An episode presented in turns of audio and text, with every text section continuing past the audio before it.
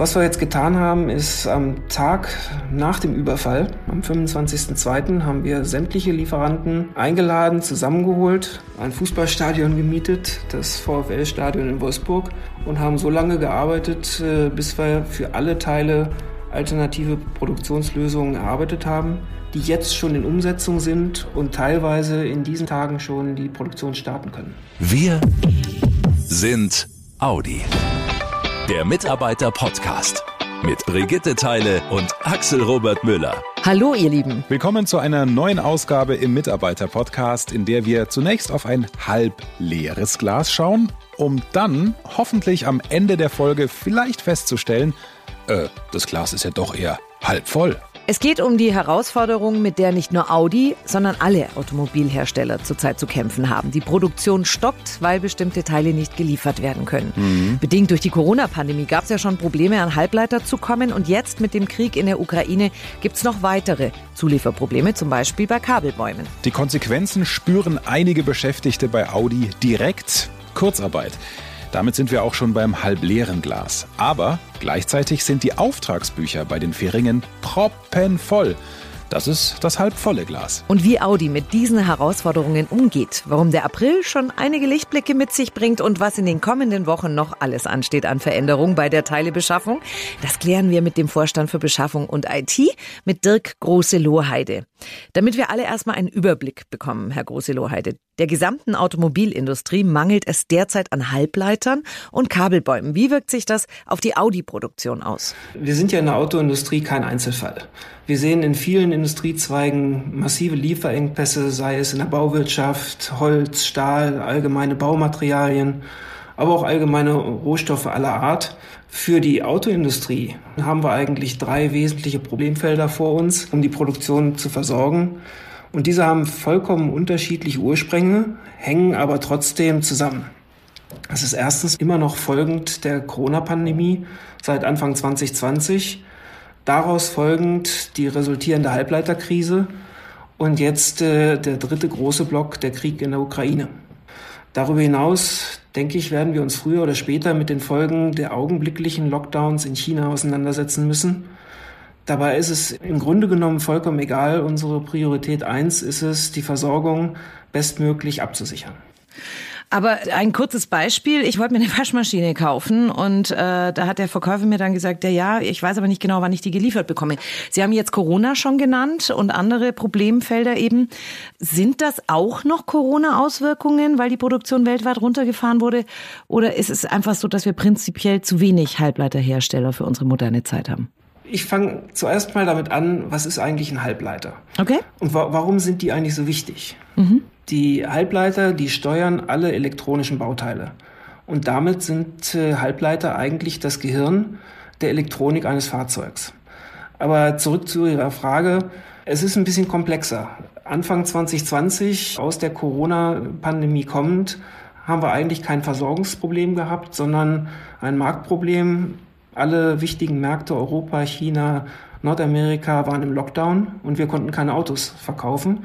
Von daher haben wir über Nacht unser Fabriknetzwerk abgeschaltet und demzufolge natürlich bei unseren Zulieferern auch keine Teile mehr abgenommen.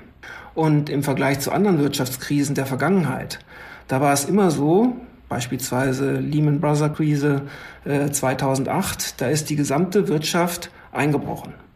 Diesmal nicht. Wer eingebrochen ist, ist im Wesentlichen die Autoindustrie und natürlich auch andere Geschäftszweige, aber viele andere Industrien. Unterhaltungselektronik, äh, Spielekonsolen, Handys sind explodiert in der Nachfrage. Und in all diesen Produkten sind viele Halbleiter drin. Unternehmen haben Homeoffices äh, für ihre Mitarbeiter organisieren müssen, Rechenzentren aufrüsten. Das äh, hat zu einer massiven Nachfragesteigerung der Halbleiter geführt. Gleichzeitig dazu hat die Autoindustrie, wie gesagt, viele Monate wenig abgerufen. Mhm. Und äh, von daher haben wir jetzt eine Situation, dass wir zusammengefasst strukturell eine deutlich höhere Nachfrage nach Halbleitern haben als eingerüstete Kapazitäten. Wir haben daraufhin mit unseren Partnern in der Lieferkette letztes Jahr reagiert und Kapazitätserhöhungen angestoßen. Die haben auch schon gewirkt. Ende 21 bis Februar sind wir deutlich besser gefahren und deutlich besser produzieren können als noch im dritten Quartal des Vorjahres.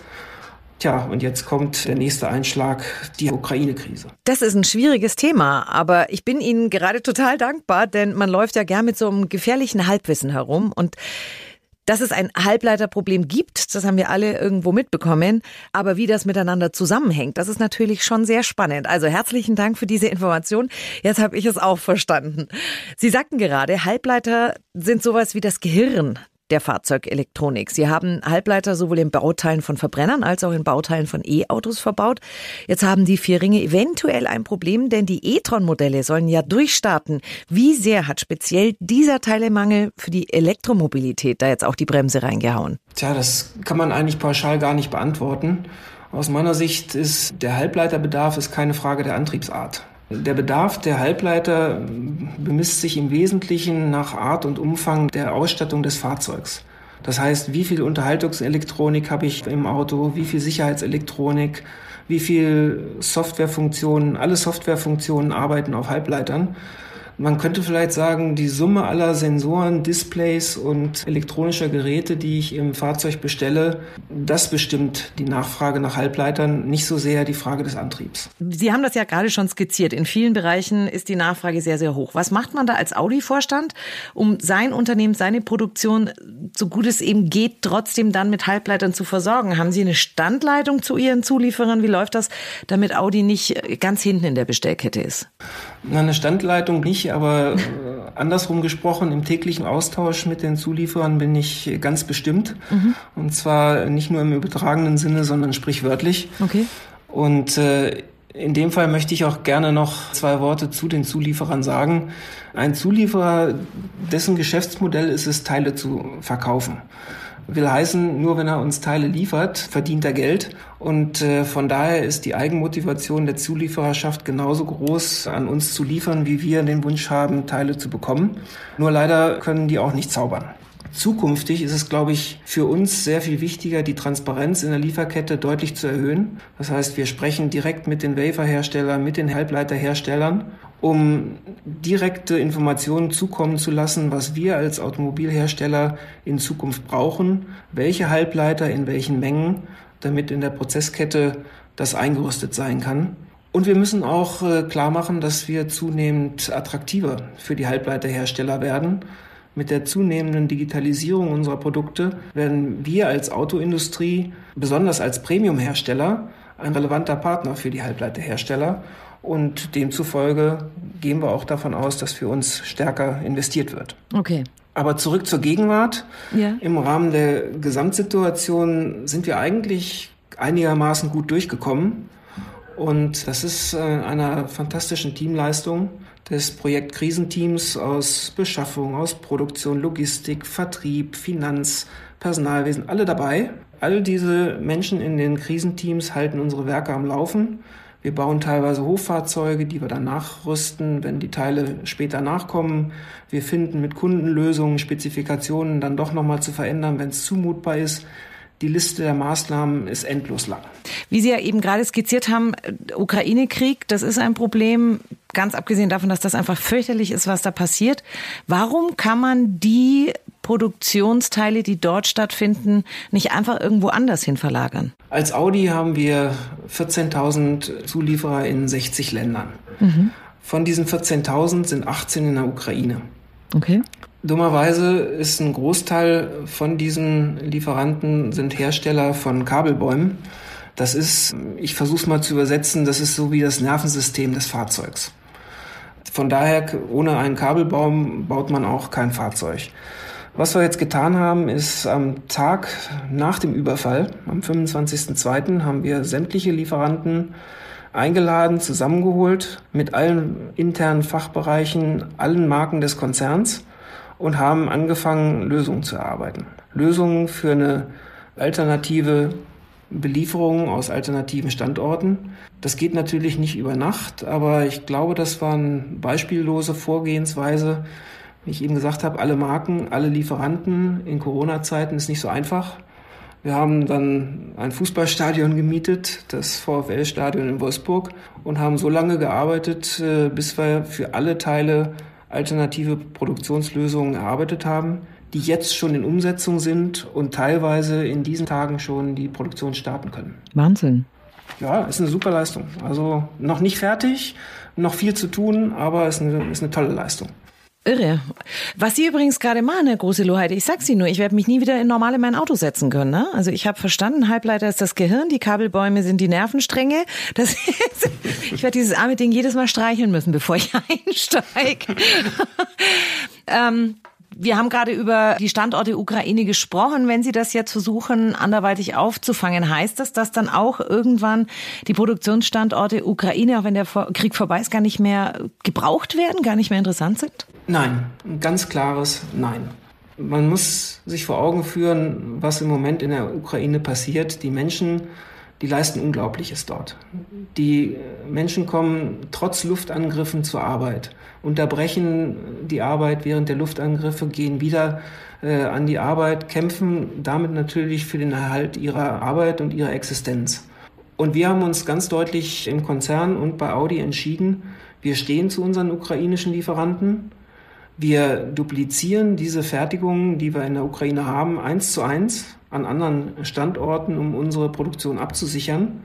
Aber wenn hoffentlich bald wieder Frieden herrscht, werden wir unsere vertraglichen Vereinbarungen gegenüber den ukrainischen Lieferanten erfüllen und wir werden das Geschäft in der Ukraine halten. Toll. Für die Mitarbeiter von Audi heißt natürlich ein Ausfall von bestimmten Produktionselementen wahrscheinlich auch äh, immer wieder Kurzarbeit, weil die Produktion ja für längere Zeit stockt wenn der Krieg jetzt weiterginge, was wir alle nicht hoffen, wenn der noch länger andauert, ist dann bei der Kurzarbeit auch kein Ende in Sicht? Corona, Halbleiter, ein Krieg, neue Corona-Lockdowns in China. Es kann jeden Tag irgendwas Unerwartetes passieren. Wir arbeiten daran, den Folgen daraus bestmöglich zu begegnen, unsere Versorgung abzusichern. Und ehrlich gesagt, das gelingt uns äh, mit jedem Jahr der Krise besser. Aber wir müssen damit rechnen, dass wir auch weiter Kurzarbeit in Anspruch nehmen müssen. Sie haben das gerade gesagt, dass man jetzt durch die Krise auch umdenken muss und äh, alte Muster überdenken muss. Gibt es Überlegungen, einiges an Produktionen, die im Moment rund um den Erdball verteilt sind, zurück nach Deutschland oder Europa zu holen? Nach Deutschland und Europa nochmal den Gesamtkontext. Im VW-Konzern haben wir 120 Produktionsstätten weltweit mhm. mit 40.000 Zulieferern. Audi davon 14.060 Ländern, habe ich glaube ich schon gesagt. Ja. Wir verkaufen als Audi aber weniger als 40 Prozent unserer Produkte in Europa. In dem Fall kann man sogar sagen, unsere Globalisierung hilft uns momentan, weil unsere Werke in China und in Mexiko vom Krieg nicht betroffen sind und voll produzieren können. Mhm, okay. Aber der Krieg mit äh, Sanktionen und Embargos wird natürlich unsere Lieferketten verändern. Mhm. Und deswegen werden wir auch unsere globalen Lieferketten überprüfen und wir werden diese Lieferketten auch stabiler machen müssen. Aber ein Zurückholen nach Europa würde uns in keiner Weise helfen. Also Sie haben im Moment echt keinen einfachen Job. Da brauchen wir gar nicht drüber reden. Und das ist alles vielleicht auch schon so eine Form von Eiertanz, den Sie da hinlegen müssen. Wie kriegen Sie es hin, dass bei Ihnen das Glas trotz allem noch halb voll ist? Tja, Eiertanz, ich habe eher im Moment das Gefühl, das ist eher so ein Marathonlauf. Mhm. Aber woran wir uns festhalten, ist, wir wissen ganz genau, wo wir hinwollen. Und wir haben ein super Team bei Audi. Dieses Team rückt auch in der Krise verstärkt zusammen, packen zusammen an, ziehen an einem Strang. Und das ist, glaube ich, die einzige Möglichkeit, äh, bei den Rahmenbedingungen gut durch jede Krise zu kommen. Und das ist etwas, was wir in den letzten zwei Jahren wirklich beeindruckend geleistet haben als Mannschaft und das werden wir uns erhalten. Herr Große Lohheide, frei davon, dass ich mir überlege, dass Sie sich wahrscheinlich, wenn wir Wünsch dir was spielen, einfach mal ein Ziel für Ihren Marathon wünschen und nicht einfach die ganze Zeit weiterlaufen und der wird von 40 auf 80 und auf 120 Kilometer verlängert. Was wäre Ihre Lieblingsnachricht, die Sie den Beschäftigten von Audi mitteilen möchten, wenn alles irgendwann wieder gut wird? Wenn alles irgendwann wieder gut ist. Ui. Also zuerst mal wäre, glaube ich, die größte Erleichterung, wenn Frieden in Europa zurückgekehrt ist. Und was ich dann den Mitarbeitern gerne sagen würde, ich glaube, würde gerne zum Ausdruck bringen, dass wir mit einer tollen Teamleistung alle Herausforderungen und Schwierigkeiten gemeistert haben Und vor allen Dingen würde ich mich gerne bei jeder und bei jedem von Herzen für den Einsatz in den vergangenen Monaten bedanken. Und das kann man ehrlich gesagt nicht oft genug tun. Mhm, da hat Dirk Große Lohheide absolut recht. Und ich finde es auch echt super, wie verständlich er diese ja doch teils echt komplexen Zusammenhänge erklärt hat. Absolut. Ja, und während in der Automobilindustrie in der Corona-Zeit alles runtergefahren hat, ist in anderen Bereichen die Nachfrage nach Halbleitern explodiert.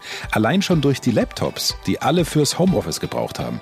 Da waren die Hersteller schon echt gut ausgelastet und als dann die Autoindustrie wieder hochgefahren wurde, gab es erstmal keine freien Kapazitäten mehr.